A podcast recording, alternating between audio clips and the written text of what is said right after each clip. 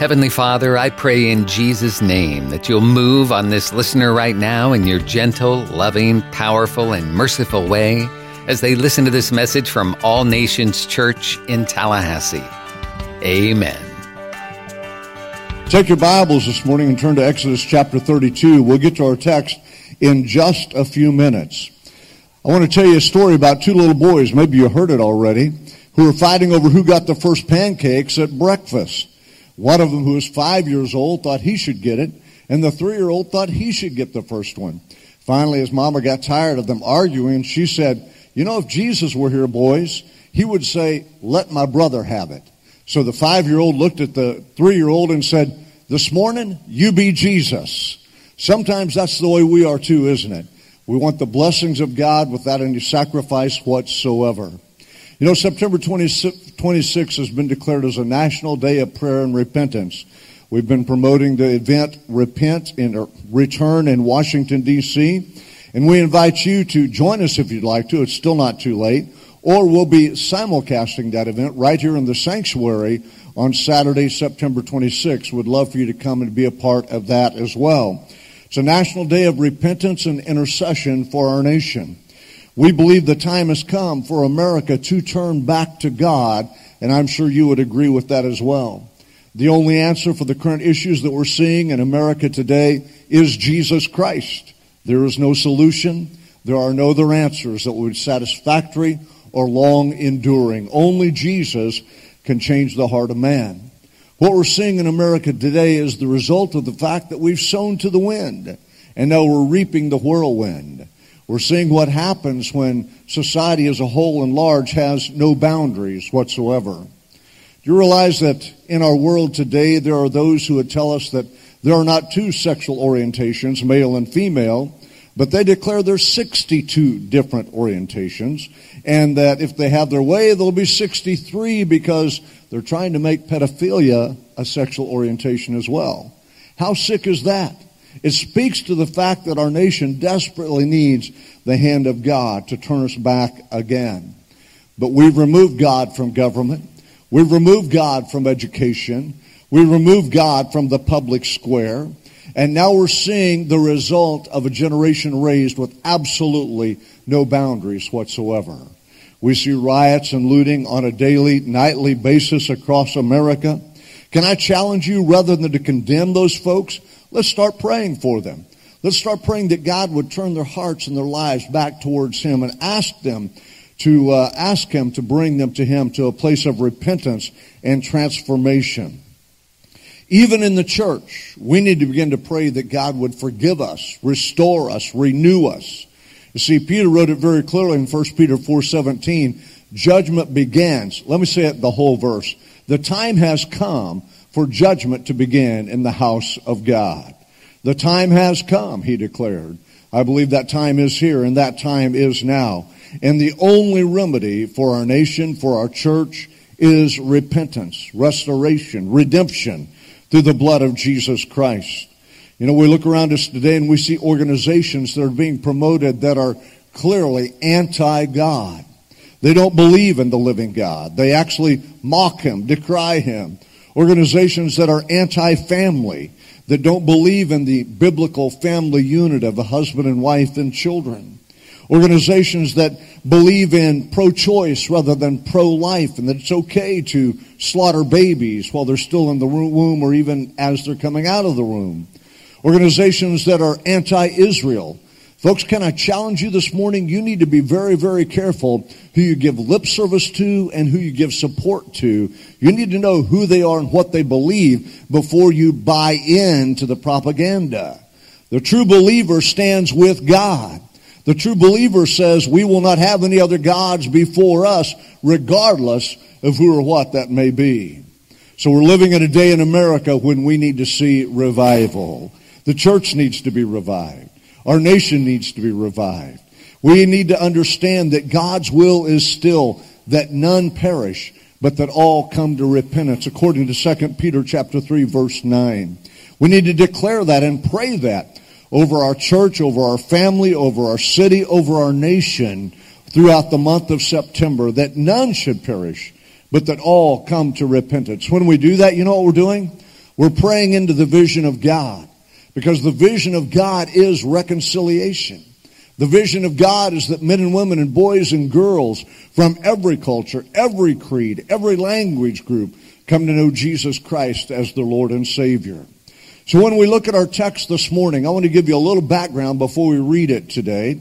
We see that 6 weeks prior to this event happening at the base of the Sermon on the at the base of Mount Sinai, Israel had renewed the covenant with God. 6 weeks ago, they have said, "You will be our God, and we will be your people, and we will follow you and obey your commands." 6 weeks had passed, and now they find themselves violating that covenant, violating those vows, committing spiritual adultery by worshiping a golden calf. God's people, even us sometimes, try to make God so user-friendly, try to make God so consumer-conscious that we break God's law, and in doing so, we break God's heart. I've come to tell you this morning, God is still a righteous God, a holy God, a just God. And that's what he wants from his people as well. So when God saw that they were worshiping this golden calf, this idol created by the high priest Aaron, he determined he would destroy these people. And he would have, except for one man, a man by the name of Moses, one man out of 2 million who stood in God's way, one man who said, "God, please rethink what you're planning to do. God, please don't do what you're planning to do. Rethink it." See, when Moses stood before God, he was becoming an intercessor, standing between God and the people that certainly deserved judgment. He was interceding in behalf of his nation. And I can't think of a better chapter in all of Scripture to describe intercession to us than the 32nd chapter of the book of Ezekiel, of Exodus. Verses 1 through 6 is the account of how the people with Aaron made an idol, a golden calf, and they said, "This is the God who brought us out of Egypt. This is Yahweh in a graven image." Read it. It's very clear in those verses. Now we're going to pick up our reading in verse 7. Exodus 32, verse 7 through 14 from the New International Version. "Then the Lord said to Moses, 'Go down, because your people whom you brought up out of Egypt have become corrupt. They have been quick to turn away from what I commanded them, made themselves an idol cast in the shape of a calf. They bowed down to it and sacrificed to it and have said, "These are your gods, Israel, who brought you up out of Egypt." I've seen these people," the Lord said to Moses, "and they are a stiff-necked people. Now leave me alone so that my anger may burn against them and that I may destroy them. Then I will make you into a great nation." But Moses sought the favor of the Lord his God. "Lord," he said, "why should your anger burn against your people whom you brought out of Egypt with great power and a mighty hand? Why should the Egyptians say it was with evil intent that he brought them out, to kill them in the mountains, to wipe them off the face of the earth? Turn from your fierce anger. Relent." The King James uses the word repent. "Repent and do not bring this disaster on your people. Remember your servants Abraham and Isaac and Israel, to whom you swore by your own self, 'I will make your descendants as numerous as the stars in the sky. I will give your descendants all this land I promised them. It will be their inheritance forever.' Then the Lord relented and did not bring on his people the disaster he had threatened." Now if you skip down to verse 30 of chapter 32, and let me complete this part of the intercessory prayer we're going to focus on. Verse 30 says, "Then the next day Moses said to the people, 'You've committed a great sin, but now I will go up to the Lord. Perhaps I can make atonement for your sin.' So Moses went back to the Lord and said, 'Oh, what great sin these people have committed. They made themselves gods of gold. But now please forgive their sin. But if not,'" listen to this statement, it's strong, "'but if not, then blot me out of the book you have written.' The Lord replied to Moses, 'Whoever has sinned against me, I will blot out of the book. Now go lead the people to the place I spoke of, and my angel will go before you. However, when the time comes for me to punish, I will punish them for their sin.' Father, we ask that you add your anointing and your blessing to the teaching of your word and the preaching of your word this morning. Prick our hearts, challenge us to intercessory prayer today, in Jesus' name." When you read chapters 32 through 34 of Exodus, you realize that Moses was going up and down the mountain, up and down the mountain. He was practicing all kinds of exercise. He may as well have been going to burn boot camp, right? He was wearing himself up and down the mountain. First he talked to God about the people. Then he talked to the people about God. Then he goes back up to tell God what the people have said. Then he comes back down to tell the people what God had said, up and down, back and forth. It's a picture of intercession, where a man or a woman stands between God and a sinful nation and tries to bring the two of them together. Moses is praying to God that God won't do what God said he was going to do. He wants a different outcome, a different result than what God is determined to give. You know, I don't think I really fully understood intercessory prayer until I read Exodus 32. Truthfully, I probably still don't really understand it. But I think differently than I used to think after reading this passage of Scripture. I used to think that intercessory prayer was simply saying very piously and holy and probably somewhat passively, God, if you'll just reveal your will to me, show me what your plan is, then I'll submit to that will, and I'll pray into that will, and I'll ask that your will be done on this earth. If I could just find out what your sovereign plan is, what you've already prepared, then my job, God, is simply to submit, to surrender, to resign myself to what you're already determined to do. Kind of a que sera, sera theology. Whatever will be, will be. But when you begin to read chapter 32 of Exodus, you realize that some people may pray that way. Muslims may pray that way. Buddhists may pray that way. Hindus may pray that way. Deists may pray that way because they think God made the earth and then just took his hands off and now it's all up to man. But Christians don't pray that way. Born-again, spirit-filled believers don't pray that way. When I read these chapters, I realize that intercessory prayer is not some passive submission to fate, but rather intercessory prayer can be noisy. It can be violent. It can be a shouting match between two wills who are in conflict. And in this case, it's between the will of Moses and the will of God. Now, I don't know anything that will reveal any more about your personal theology than intercessory prayer.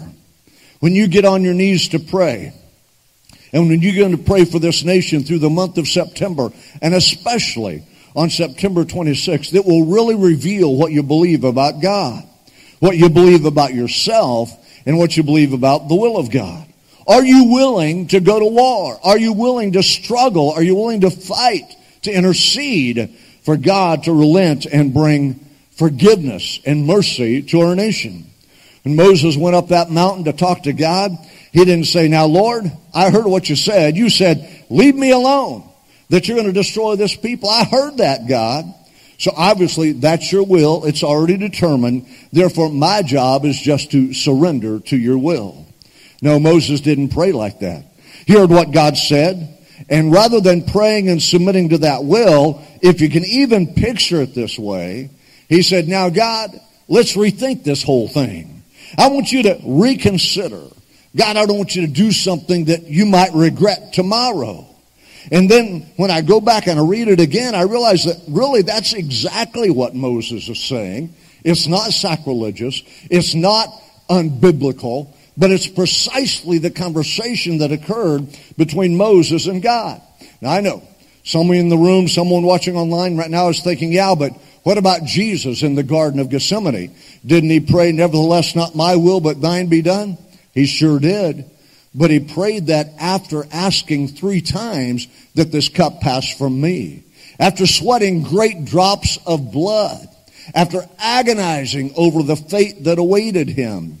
If he could have changed it, he would have changed it. But the will of God was set and he was determined to follow God through. But he asked 3 times that perhaps it could be altered or changed. It is Exodus chapter 32. I want to outline some truths for you over today and then next Sunday about the power of intercessory prayer. And I hope that you will find these thoughts radical, revolutionary. I hope that you'll find them revelationary, and they'll change your prayer life. The first thing I want to share with you this morning is that true intercession is wrestling with God. It's struggling with God. When we come to God and we say at the first part of our prayer, we actually began, "O Lord, not my will, but thine be done." It may sound holy, and most of us often pray that way, but frankly, we pray that way because it's easier. It's a cop-out. It allows us simply to move on with our life. No, God wants us to contend in prayer, to wrestle in prayer. Do you remember Genesis chapter 32? There was a rascal by the name of Jacob. You remember Jacob, right? He was a planter, a supplanter, a deceiver, a liar. He was as crooked as a snake. Matter of fact, when Jacob died, they would have to screw him into the ground. He was so crooked. He was a crooked dude. And Jacob wrestled with the Lord, the angel of the Lord, all one night. And when he grabbed that angel of the Lord, he said, "I will not release you until you bless me. I will not release you until the blessing of God rests upon my life." And you know the story, if you don't read it in Genesis 32. He wrestled with them until dawn. And you know what happened? That old rascal, that old liar, that old deceiver got what he asked for. The blessing of God fell upon his life, and he stopped being Jacob and became Israel, a prince of God, because he refused to let go. He wrestled with the Lord Almighty, and he got what he desired. Now we see what's going on between Moses and God.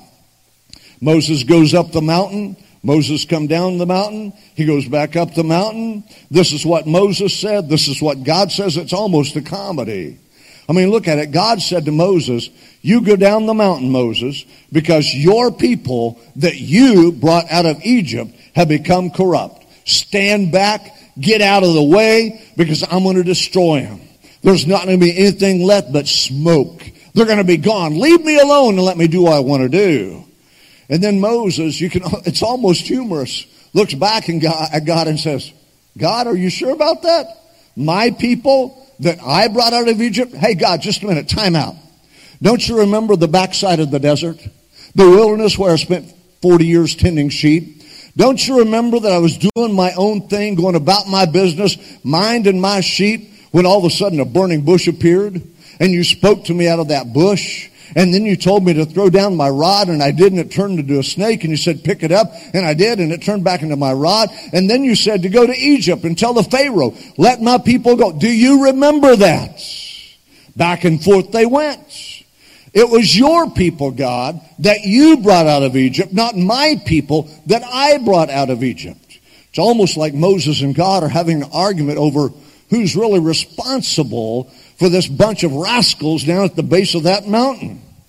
And really, God knew he was responsible. But in this conversation, he's inviting Moses into a conflict. He's inviting Moses to challenge his will. He's inviting Moses to stand up and say, "No, don't destroy them." Moses goes back to God and says, "Lord, think again. Think again." He even has the audacity to tell God in verse 12, "You need to repent." Now, I know it's one thing when God tells you and I we need to repent. We understand that. We relate to that. But I've never heard someone say to God, "You need to repent." I've been to a lot of prayer meetings, but never have I heard someone say, "Oh, God, you need to repent about what you're going to do. Change your mind." You see, the word repent simply means to change your ways, to think again, to change your behavior. Do we have a clue that that's what intercession is really all about? You see, the ministry of intercession is a call. It's a call to come and piously submit to God's sovereign plan that can never be changed. No, it's not. It's a call to challenge. It's a call to conflict. It's a call to wrestle. It's a call to war and ask God to change his mind. Throughout scriptures, sometimes in that call and in that conflict, man wins, sometimes God wins. But it's always a wrestling match. So on September 26th, when you come to this room, when you come to pray for our nation, are you going to say, "Oh Lord, you've already decided the fate of the United States of America. I'm just going to submit to whatever you've decided. May your will be done." Listen, we know God's judgment is on America. But it's time for the church of Jesus Christ to wrestle with God and say, "God, revive us, redeem us, rescue us, forgive us one more time." And if you don't come with that attitude, just stay home. You're not going to help anybody. You're not going to make a difference. You'll waste your time and God's time if you come with that attitude. We have to understand that intercession is a call to understand the fact that we have to wrestle with God. It's all right to say, as Moses did, God, we know what you're thinking. We know what you planned, and I'm asking you to reconsider. I'm asking you not to do what you said you're going to do. Kind of scary to pray like that, isn't it? You know, I grew up in a generation where we used to have these elderly ladies in the community, in the church, that were called prayer warriors. Anybody remember that? Maybe some of you are that prayer warrior. They all had little buns on top of their head and carried their Bible and wore long dresses with long sleeves. You know what I'm talking about? Those ladies. Yeah, the prayer warriors. And I used to think, well, who are they warring with? Who are they struggling with? And then it dawned on me, oh, they're fighting the devil. They're warring against the devil. They're fighting the forces of darkness. And that's absolutely true. But may I tell you, a part of being a real prayer warrior is also being willing to wrestle with God and asking God not to do what he's determined to do. Jacob was a prayer warrior. Moses was a prayer warrior. Jesus was a prayer warrior. He's looking for people yet today who are bold enough to say, God, don't do what you plan to do. I used to hear those old ladies say these things like, we're going to storm the gates of heaven. And I would think, well, wait a minute. Heaven's a perfect place. That's where all you want to go. Heaven's beautiful. It's a place of peace and love and joy and no more sorrow, no more tears, and streets of gold, and forever and ever we're living with Jesus. It's a great place. Why would you need to storm the gates of heaven? That's because I didn't understand what they understood. That there are times you have to wrestle with God in prayer. You have to ask God not to do what he said he's going to do. You have to be determined to war against it and to fight against it. P.T. Forsyth said, sometimes God's will is that we surmount his will. Oh, that's so good. Let me say it again. Sometimes God's will is that we surmount his will. What does that mean? Sometimes God's higher will is that we resist his lower will. God's inviting Moses to hear what God's will is. I'm going to destroy them and then resist it. The nature of intercessory prayer is we wrestle with God. We struggle with God. See what's really happening here? Moses is praying into the vision of God. What's the vision of God?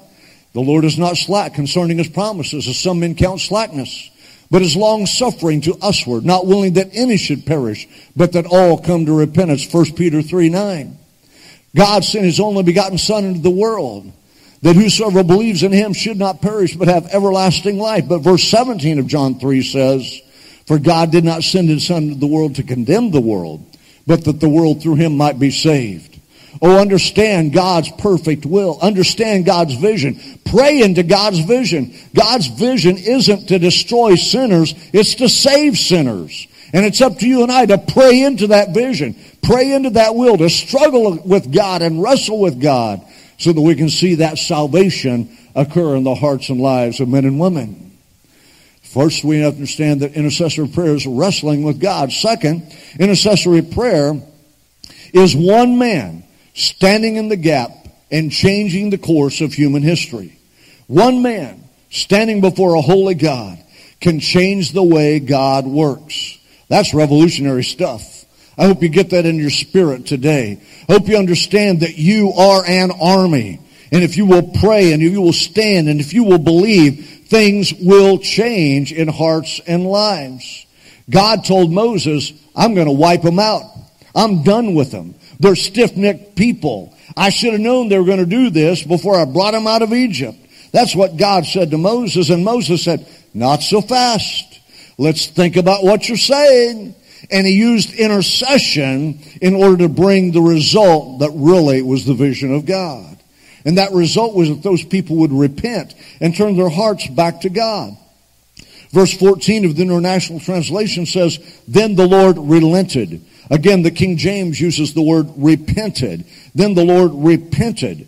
And with all due respect to people that are far more knowledgeable in the Hebrew language than I am, maybe it should have said, Then God gave in. What do you think about that? Then God relented. God gave in. God changed his mind because Moses interceded. The language of Scripture is the same language that's used for a sinner when he repents of his sin and turns from it. They repent. They change their behavior. They change their actions. They change their mind. This is the same word used when it says God relented or God repented.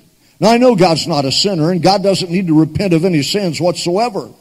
But we do need to understand there are times when God wants to resist his lower will that we can find his higher will. His lower will may be the destruction of America, the damnation of America, the judgment of America. But his higher will is that none should perish, but that all come to repentance. The word repent literally means to change, to turn. In fact, that's how the New American Standard translates it. God changed his mind. The power of intercessory prayer. Are you listening to me this morning, church? The power of intercessory prayer is that the prayer of one man can change God's plans. Now, if that doesn't blow your mind, nothing will. If that doesn't challenge you to pray, nothing will. If that doesn't make you want to get down on your knees and pray and ask God to do something powerful and mighty, nothing will. So you're saying to me, preacher, one man praying to God on behalf of 2 million people changed what God was going to do? That's what the Scripture says. I didn't make it up. Read it for yourself. It says God relented, God repented. How audacious it is when we dare to pray in that fashion. But think what might happen if you dared to pray that way. Maybe your family would get saved.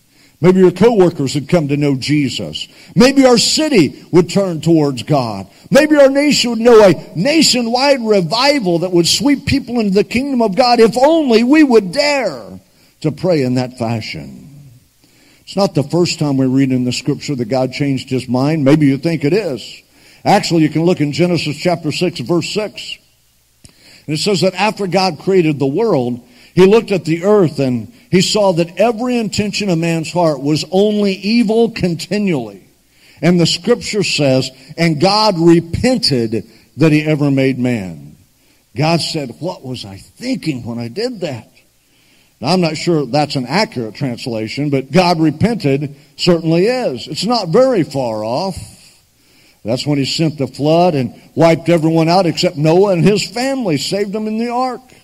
Or you can go to the 15th chapter of 1 Samuel, and you can see that God had chosen Saul to be the first king over Israel. And then Saul began behaving like an absolute reprobate, a wild man, an idiot. And God says, I repent that I made Saul king. He was sorry he did it. He changed his mind over Saul. And then he said, he's not king anymore. Samuel, go anoint the son of Jesse. And Samuel found David and anointed him to be the next king over Israel. And somehow we want to say, but God isn't supposed to act like that. God isn't supposed to change his mind. God isn't supposed to respond to the prayers of people in that fashion. Well, let me just say to you, in order for intercession to be effective, you first and foremost have to know God. You know God through his word. If you don't read and study his word, then you don't know who God is and what God does. You don't understand that God does respond to the prayers of men and women. You see, when we know God, when we have a relationship with God, then we can boldly approach the throne of grace. That's what Jesus told us in Hebrews chapter 4, verses 15 and 16. We have not a high priest who cannot be touched with the feelings of our infirmities, but was tempted in all points like as we are, yet without sin. Therefore, let us boldly approach the throne of grace, that we can find mercy, receive grace to help in times of need. Well, I don't know about you, but I can't think of a greater time of need than right now in America. We're facing the most critical crisis we've ever seen in the history of our country. It's time for the people of God to boldly approach the throne of grace. Let me tell you the greatest example, or my favorite example, let me say it this way, of God changing his mind, of God repenting. It comes from what I think is the funniest book of the Bible. If you've never read it, you ought to go home this afternoon and read the whole book. It's not very long. You can do it in a short period of time. It's the book of Jonah. You know the story, right? God told his prophet Jonah to go down to Nineveh and give them a message. And this was the message. In 40 days, I'm going to destroy you. I'm going to wipe you off the face of the earth. You're going to be burned up. Now, Nineveh was Israel's enemy. You would think Jonah would jump up and down and say, whoopee! I finally get to pronounce a word of destruction upon our enemies. But that's not what happened. What did he do? Read the story. Instead of going east towards Nineveh, he got on a boat and he went west. He was going the exact opposite direction. Finally, God gets Jonah's attention by putting him in the belly of a whale. And he stayed there for 3 days, and finally, the gastric juices of that old fish got to him, and he relented. He gave in. He said, okay, God, I'll do what you want me to do. I'll obey you after all. You know the story, that fish vomited him up. Jonah brushed himself off. We hope he took a bath first. Brushed himself off, and he went to Nineveh. And he stood in downtown Nineveh at the corner of Main Street and Broadway. And he yelled at the top of his voice, 40 days, and you're going to be destroyed. God says 40 days is all you have left, and I'm going to burn you up. You're going to be destroyed. You know what happened? The Ninevites listened. They repented. And it says that they said they were sorry for disobeying God, that they were going to change their lives. You know what happened next? Oh, you're going to love this. God repented. God changed his mind. God relented. And because the Ninevites repented, God said, okay, I'm not going to destroy you. You know what happens next? Jonah left the city. He went outside the city, sat under a tree. He sat down and he pouted. Have you ever seen a kid pout? I can almost imagine it in my mind. His arms are crossed, his legs are crossed, his back is against that tree. His old bottom lip is coming out and quivering. I can remember my mama saying, if you don't pull that lip in, a rooster's going to sit on top of it. You've seen kids pout before. It's almost hilarious, isn't it? All because they didn't get their way. Finally, God comes to Jonah and says, Jonah, I don't get it. Why are you upset? What's the problem? And Jonah says, I knew you were going to do that. That's just the kind of God you are. I knew that if I went to Nineveh and I told him you're going to destroy them in 40 days, they would repent, and then you would change your mind and you wouldn't burn them up. I knew that's what you would do. It's a funny book, but it shows us God changes his mind. If I understand what the Scripture is saying about the call to intercession, it's a call to ask God to change his mind. Judgment has been pronounced upon America. Matter of fact, it's been said that if God doesn't judge America, he'll have to apologize to Sodom and Gomorrah. There's no question judgment is upon America. But it's not too late for the people of God to say, God, would you relent? Would you repent? Would you change your mind? Would you revive us again? Many have said it is too late, but it's not too late. Many have said America is too far down the road to rebellion against God. It's even inconceivable for God to do anything but destroy us. But I believe God still is waiting for a people to ask him to change his mind. Is it too late? One of the calls is to say, Lord, we haven't built a golden calf in America. No, we haven't. We built a plethora of golden calves in America. And we know what you want to do to people who worship idols. But God, we're asking you not to. We're asking you, as you did to Nineveh, to relent, to repent, to spare us and to spare our nation, and to revive us and to revive your church and revive this nation. You know what's interesting to me? In the midst of these riots that are happening across our country, people are coming to Jesus Christ. On the same streets that they're rioting, they're being baptized in the name of Jesus Christ. They're expressing faith in him. You know what that tells me? That tells me the majority of these young men and women are looking for something that's real, that's lasting, that's eternal. They're looking for an answer. And it's up to you and me to begin to pray, to intercede, to wrestle with God, to move in the power of intercession, to see God change his mind. Bow your heads with me this morning. Father, in Jesus' name, speak into your church today. Challenge us as never before to move in intercession, to believe you for greater things, to believe that you are a God who can still repent and relent and not do what you said you're going to do.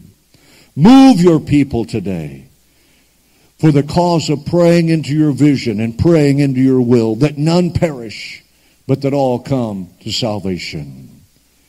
I pray it in Jesus' name. If you're watching this broadcast, if you're in the house this morning and you've never accepted Christ as your Savior, right now is your opportunity.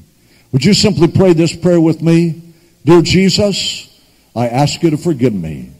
Come into my heart, change my life. I receive you as my Lord. I accept you as my Savior. I confess you, and I confess my sin. In Jesus' name. If you prayed that prayer, you've taken the first step on the road to becoming a Christian. You've asked him to forgive you. Now tell someone around you, either in the house or in your home or in your car, I just asked Jesus to come into my life. And they get into a good church, whether it's this church or another one across the nation, and begin learning about Jesus and following him and letting him do good things in your heart and in your life. The altars are open this morning. If you'd like to come and intercede for America, I encourage you to do that. You made it to the end of the message, and now what? Is God leading you to make a change? Are you needing a good church home where you can grow and help others grow as you fulfill your part in the body of Christ? Then we invite you to join us at All Nations Church on Sherer Road in Tallahassee, a multicultural church founded on the truth of God's Word and the power of the Holy Spirit. Our Sunday morning service is at 10:30 and Wednesday night service at 7, plus youth group and kid power and small groups and more. For more information, visit our website, allnationstallahassee.com.